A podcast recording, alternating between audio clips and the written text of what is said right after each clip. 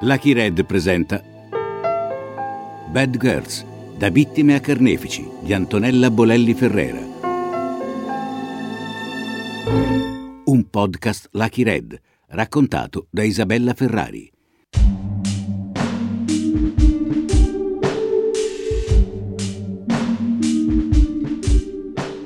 Bad Girls è il racconto corale di donne che da vittime di violenze si sono trasformate in giustiziere.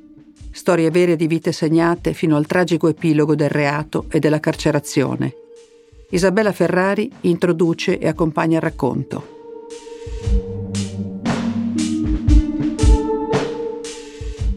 Questa è la storia di Mara, il branco. Le cose, anche le più banali, accadono per una serie di combinazioni. Quasi mai ci si pensa che in fondo è il destino che mescola le carte e il caso le dispone, e che molte volte non abbiamo la possibilità di scegliere. Come accade a Mara, la protagonista di questa storia. Cosa c'è di più normale e tranquillo che aspettare il pullman al solito posto per recarsi la mattina a lavorare nel solito ristorante? Eppure quel giorno per Mara non è stato così. Forse anche questo è il fato. Il filo nero che attraversa le nostre vite quando meno ce lo aspettiamo.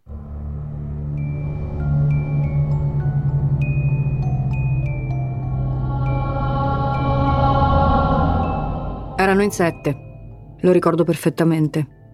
Mi avevano prelevata vicino alla fermata mentre aspettavo la corriera per andare al lavoro. Due di loro mi sollevarono da terra per le braccia, un altro aprì lo sportello del furgone dove c'erano gli altri che mi aspettavano per legarmi e incerottarmi la bocca affinché smettessi di strillare. Mi infilarono in un grosso sacco della spazzatura, di quelli neri. Poi il tipo alla guida ingranò la marcia e partì.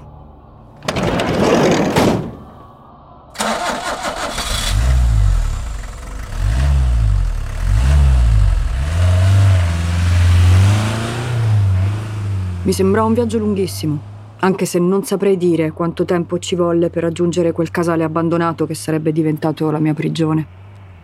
Tra il nastro adesivo sulle labbra e il sacco di plastica in cui ero avvolta fui a un passo dal morire soffocata. Purtroppo non accadde. Sentivo le loro voci concitate, che si fecero mute quando un'auto ci superò a sirene spiegate.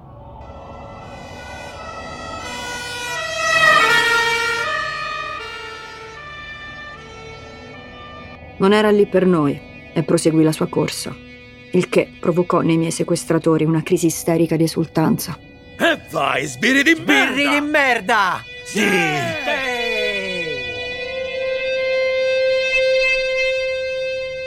Sicuramente erano strafatti, ma tutto questo lo realizzai più tardi nella mia prigione, quando li vidi in faccia. Erano impazienti di abusare di me. Mi avevano presa per questo, la prima che gli capitava a tiro. Mi slegarono e mi liberarono la bocca e stavano cominciando a strapparmi i vestiti di dosso. Ma io non ero reattiva come loro volevano. Oh, ma questa che cazzo c'ha? Ehi, stronza, mi senti? Uno di loro mi tirò una secchiata di acqua addosso. Era inverno e faceva un freddo tremendo. Ricordo ancora il maglione bagnato con la lana che mi pungeva sulla pelle e i jeans attillati che non riuscivo a sfilarmi. I bastardi avevano fretta e me li strapparono di dosso con un coltello. La lama mi ferì, lasciandomi due lunghi solchi sulle cosce, visibili ancora oggi, a distanza di anni. A quel punto il branco mi fu addosso.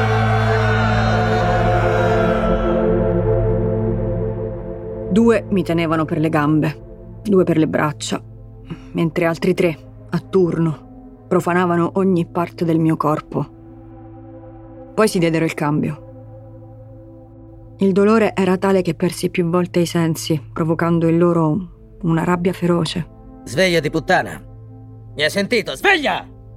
Ce l'avevano con me, come fosse mia la colpa di non resistere a quella macellazione da viva.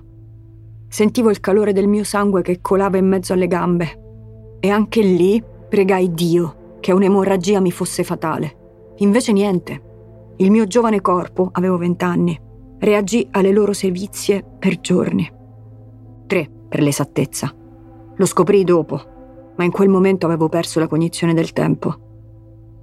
Quando i lupi famelici furono sazi, mi lasciarono lì a terra, lorda dei loro umori maleodoranti.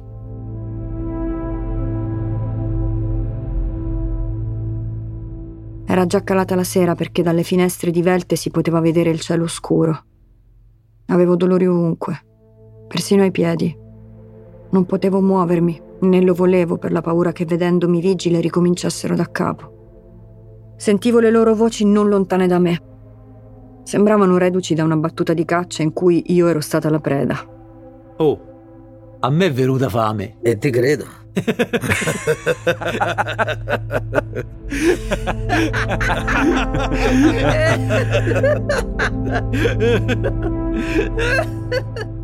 A un certo punto avvertì nell'aria profumo di pizza. Qualcuno si avvicinò e me ne lanciò un pezzo. Mangia che domani non devi fare la svenevole.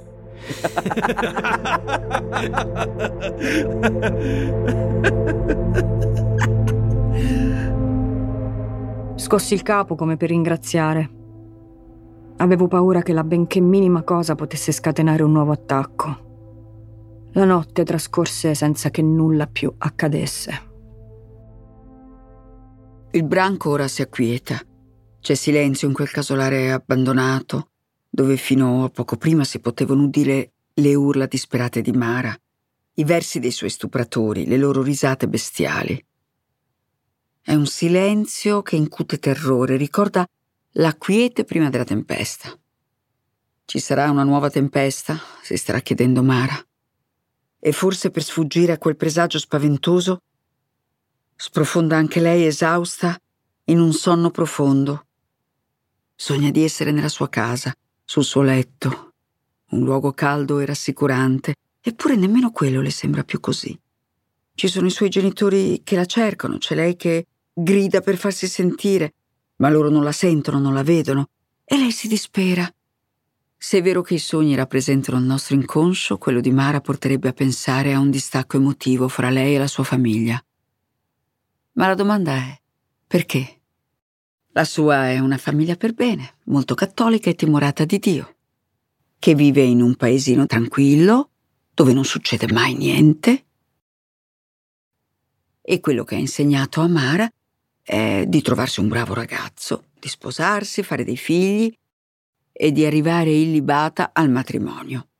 E Mara, anche se illibata non lo è più, lo ha già trovato quel fidanzato e stanno pensando di sposarsi. Non è dunque eh, un quadro perfetto? Forse no.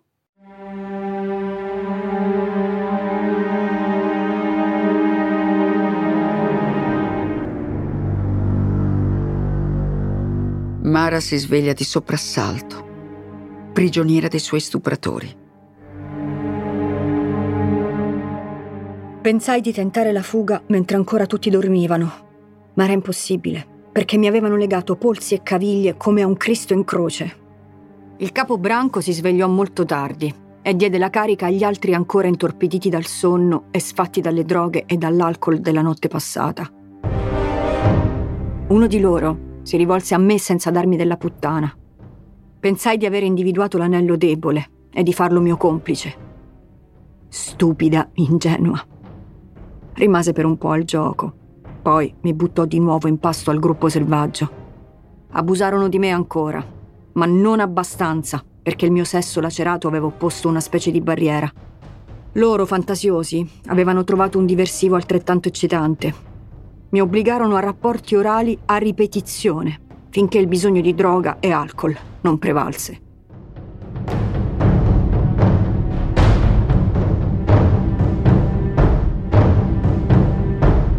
Vomitai l'anima e ricaddi in un sonno profondo, per me unica via di fuga.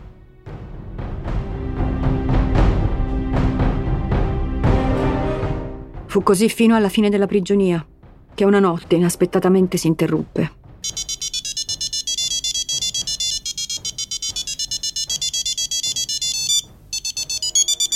Pronto, cosa c'è? Ma che cazzo dici? Ok, ok. Dopo quella telefonata ci fu una grande concitazione. Cominciarono anche a litigare. Capii che dovevano sbaraccare in fretta e qualcuno aveva pensato bene di uccidermi. Che cazzo ci facciamo con questa? Io direi di... Farla fuori, sei pazzo! Come no? Ci ha visto in faccia. Io non voglio finire in galera per questa. Sei proprio un idiota. Non è vero, Troia, che ci possiamo fidare di te. Sappiamo dove abiti, è chiaro? E mentre mi diceva così, con le dita fece il gesto di tagliarmi la gola. Sì, certo, ho capito. Grazie. Grazie. Ancora oggi non mi capacito di avere ringraziato quell'animale.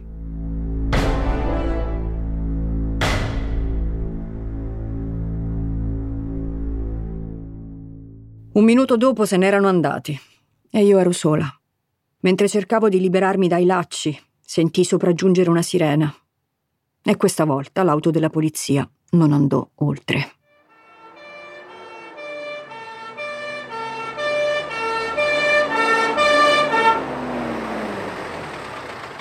C'era una donna in divisa che si occupò di me fino all'arrivo dell'ambulanza.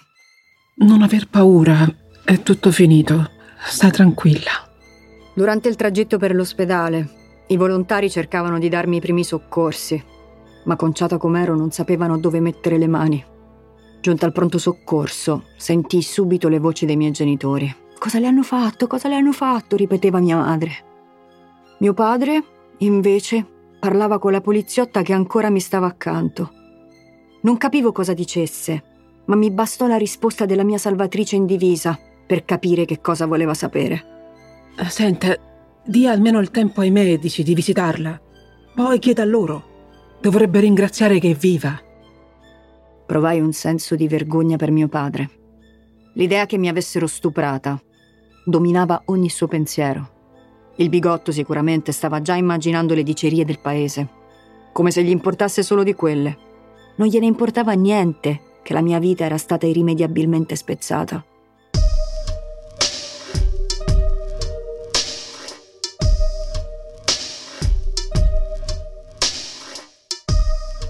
Quando fui dimessa, venne a trovarmi Gabriele, il mio ragazzo. Ancora non sapeva che cosa mi fosse successo esattamente, se non che ero stata rapita da un gruppo di balordi. Ero con gli occhi socchiusi quando lo vidi entrare nella mia stanza assieme a mia madre. Le hanno dato qualcosa per dormire, ma se vuoi rimanere. Visto che Gabriele aveva deciso di restare, lei si piazzò lì a vigilare. Arrivò anche mio padre. Dovreste lasciarla riposare. Erano terrorizzati che io parlassi, magari nel sonno. Gabriele restava immobile, non osava neppure darmi una carezza, sorvegliato com'era. Ciao. Non mi dici niente? Si avvicinò sfiorandomi una guancia. Rimanemmo a guardarci in silenzio. Poi non vidi più nulla perché i miei occhi si riempirono di lacrime. E credo anche i suoi.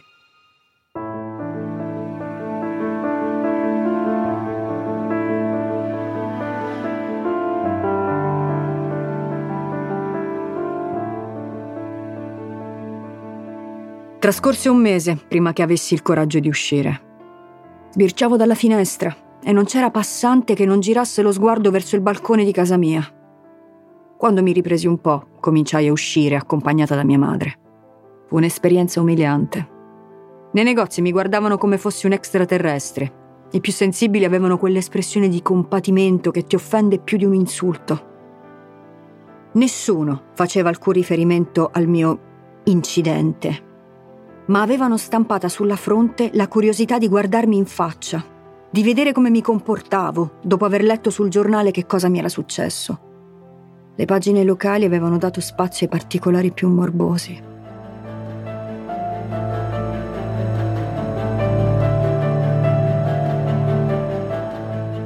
Il paesino si scatena. Di Mara se ne parla nelle case, nei negozi, dalla parrucchiera.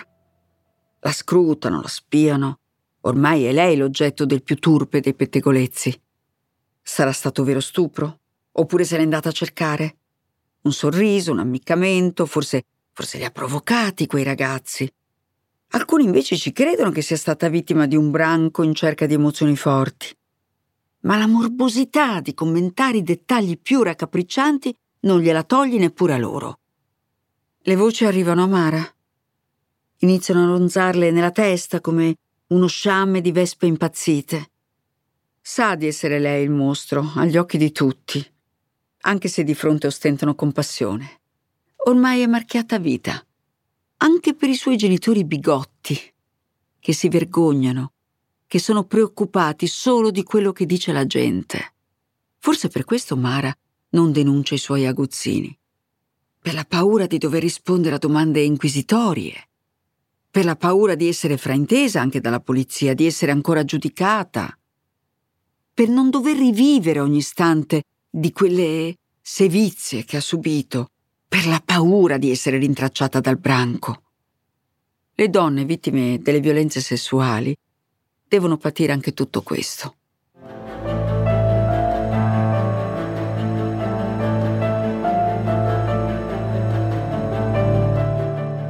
Sul branco si facevano varie ipotesi. La più credibile era quella di una banda dell'Est che imperversava nelle nostre zone con furti nelle ville, durante i quali i proprietari venivano legati e malmenati per farsi dire dove erano soldi e gioielli. E una volta avevano violentato una donna. Gli inquirenti continuavano a interrogarmi, ma io ripetevo sempre la stessa tiritera. Non lo so quanti erano, non li ho visti in faccia erano incappucciati. Tra di loro non parlavano e nemmeno con me. Con le mie false indicazioni arrivarono persino a pensare a una setta satanica. Di notte nel mio letto mi maledicevo. Giuravo a me stessa che sarei andata alla polizia e avrei detto ogni cosa, sul loro aspetto, su quello che dicevano e come parlavano. Non lo feci mai. Il terrore prendeva sempre il sopravvento sul mio orgoglio, sulla mia dignità sul desiderio di vendetta che covavo dentro.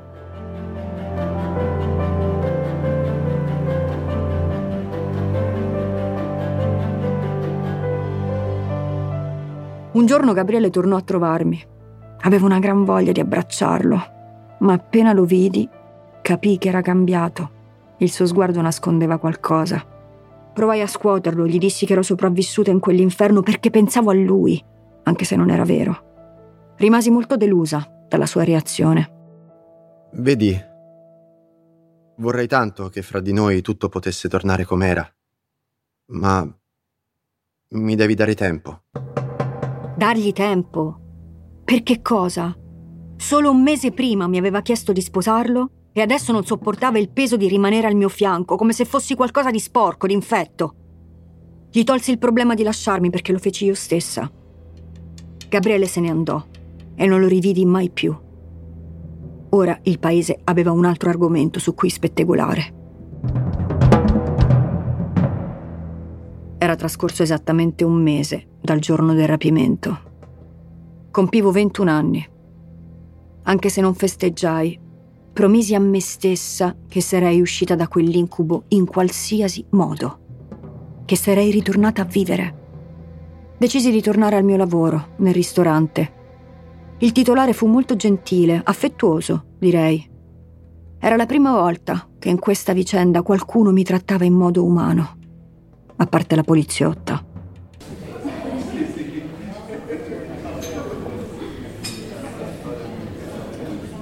Non fu difficile tornare fra i tavoli, erano tutte persone di passaggio e nessuno mi conosceva. Le altre due ragazze che lavoravano con me non fecero mai nessuna allusione che potesse crearmi imbarazzo. Forse qualcuno li aveva messe in guardia, ma che importanza aveva? Quello era il posto in cui mi sentivo più a mio agio. Di certo meglio che a casa mia.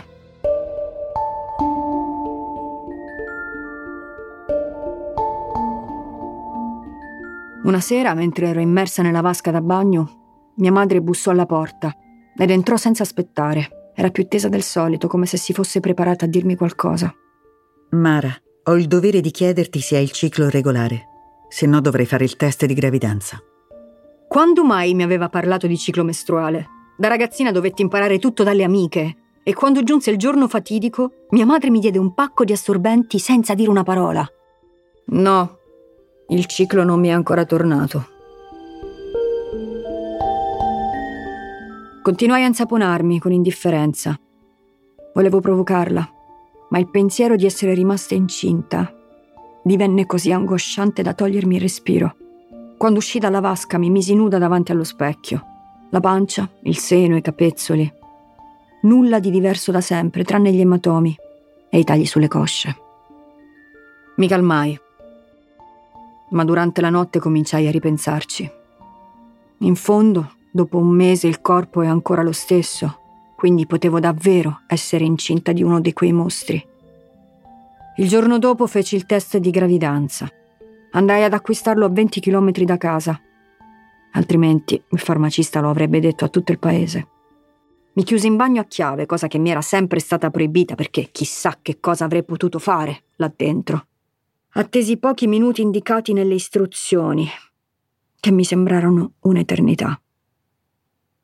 Quando vidi la striscia colorata, non capii più niente. Tutto quello che non avevo buttato fuori dopo il rapimento, lo feci in una volta sola. No, no, no, no, Mara, per l'amor di Dio, che succede? Aprimi, avanti! E non gridare che ti sente tutto il palazzo! No, no, no! Guarda che chiamo tuo padre. Bene, così manda a fanculo pure lui!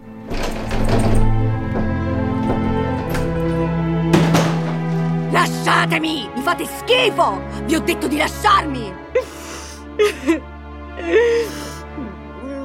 In due non riuscivano a tenermi ferma, sembravo un'indemoniata. Ci pensò mio padre a farmi zittire, assestandomi quattro ceffoni così forti da farmi girare la testa. Chissà da quanto tempo lo desiderava. Ero diventata la vergogna di quella casa. E adesso ero pure incinta. Mi avrebbe preferito storpia o persino morta.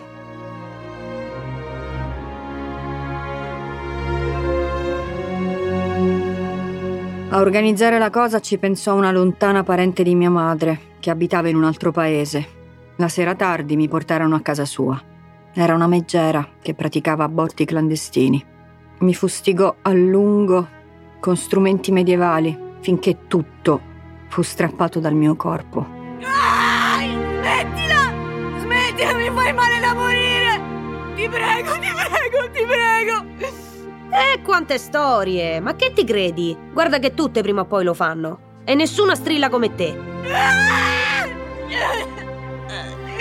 Ecco, abbiamo fatto.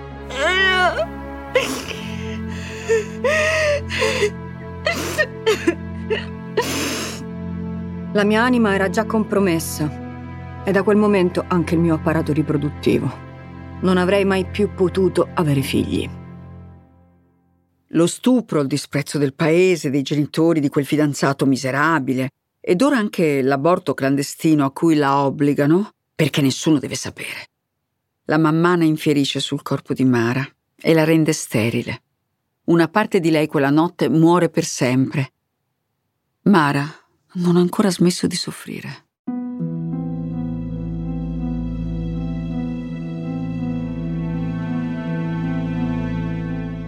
Devo essere sincera. Dopo lo stupro avevo giurato che non avrei mai voluto avere figli, ma quando seppi che non ne potevo avere più per davvero ne soffrii molto. Allora iniziai a raccontare a me stessa che era meglio così, che comunque sarei stata una pessima madre. Consuelo, la mia compagna, invece diceva il contrario. Ma è ovvio, lei mi amava. Almeno, io pensavo così. E ancora mi ama, anche se adesso tra me e lei c'è di mezzo il muro del carcere.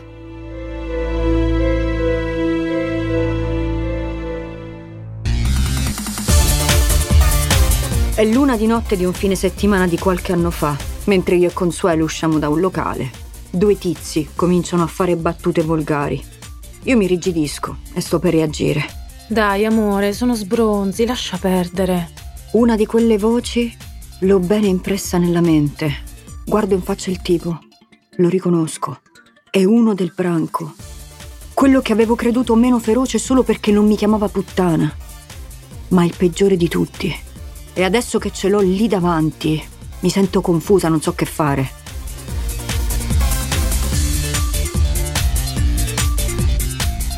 Consuelo sta dicendo qualcosa, non l'ascolto.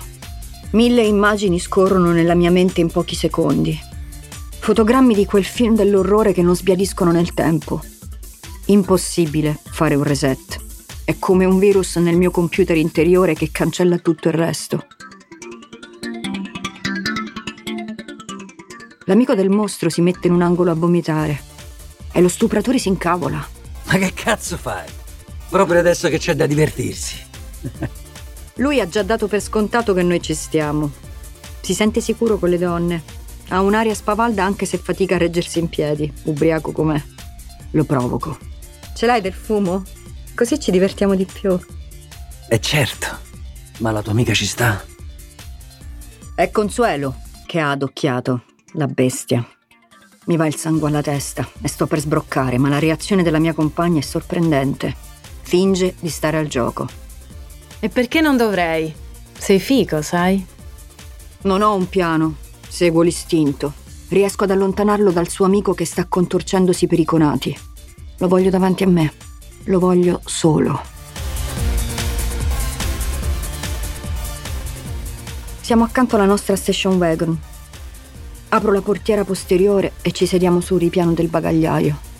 Quel mostro ci passa la canna che ha appena arrotolato. Consuelo fa qualche tiro e lui comincia a palparla sul seno.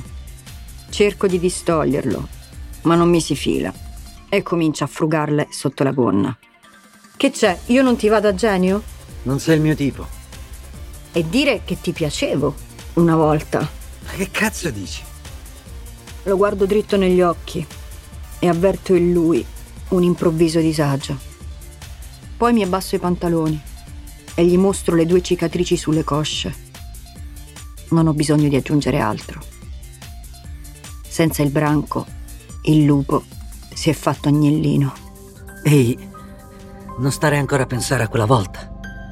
E poi non era stata una mia idea. Insomma, dai, eravamo un po' fatti e allora...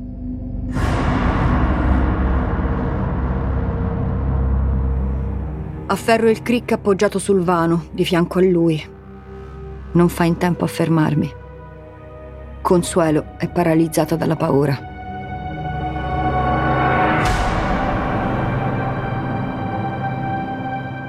Tutto avviene in pochi istanti. Il sangue che cola a terra questa volta non è il mio.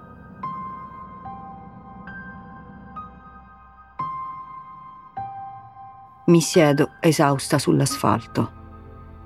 Qualcuno mi accarezza la testa. È finita.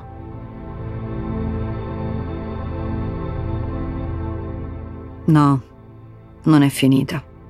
Lo strazio di quei giorni in balia del branco tormenta ancora le mie notti. Mi impedisce perfino di provare autentico rimorso per l'omicidio che ho commesso. La famiglia... Beh, quella ha preso le distanze da me. Lo immaginavo e non mi fa soffrire. Anzi, è quasi una liberazione. C'è consuelo nel mio presente, che aspetta con pazienza la fine della mia carcerazione. È lei il solo appiglio alla vita. Cosa sarebbe oggi di Mara se il destino beffardo non l'avesse rimessa sul cammino di uno del branco? E proprio di quello che non la chiamava puttana e che aveva creduto meno bestiale. Invece era peggio degli altri quello che l'avrebbe voluta uccidere quando se la dovettero dare a gambe. Forse Mara sarebbe felice con la sua consuelo. Invece quella notte si ritrova faccia a faccia con il bastardo, che non ha affatto perso i modi aggressivi di un tempo. Verso le donne ha sempre la stessa strafottenza. Adocchia Consuelo, la vuole, le mette le mani sul seno e sotto la gonna.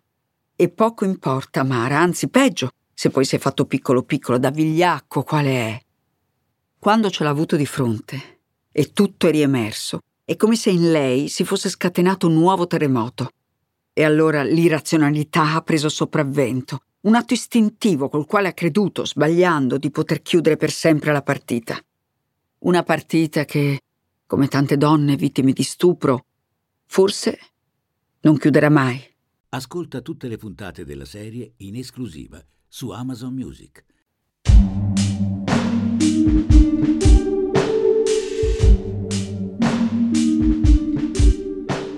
Bad Girls Da vittime a carnefici è un podcast Lucky Red, tratto dall'omonimo libro di Antonella Bolelli Ferrera. Adattamento Antonella Bolelli Ferrera, in collaborazione con Grazia Giardiello. Regia Riccardo Sinibaldi. Editing, sound design e musiche originali Alessandro Morinari. Effetti sonori Matteo Bendinelli. Fonico di mix Filippo Barracco. Voci di Isabella Ferrari, Antonella Bolelli Ferrera, Valentina H, Daniela Barra, Agnese Fallongo, Aurora Perez, Ivan Castiglione, Alessandro Messina, Teresa Campus, Diego Valentino Venditti, Riccardo Sinibaldi, Giorgia Venditti, Cristian Vespe.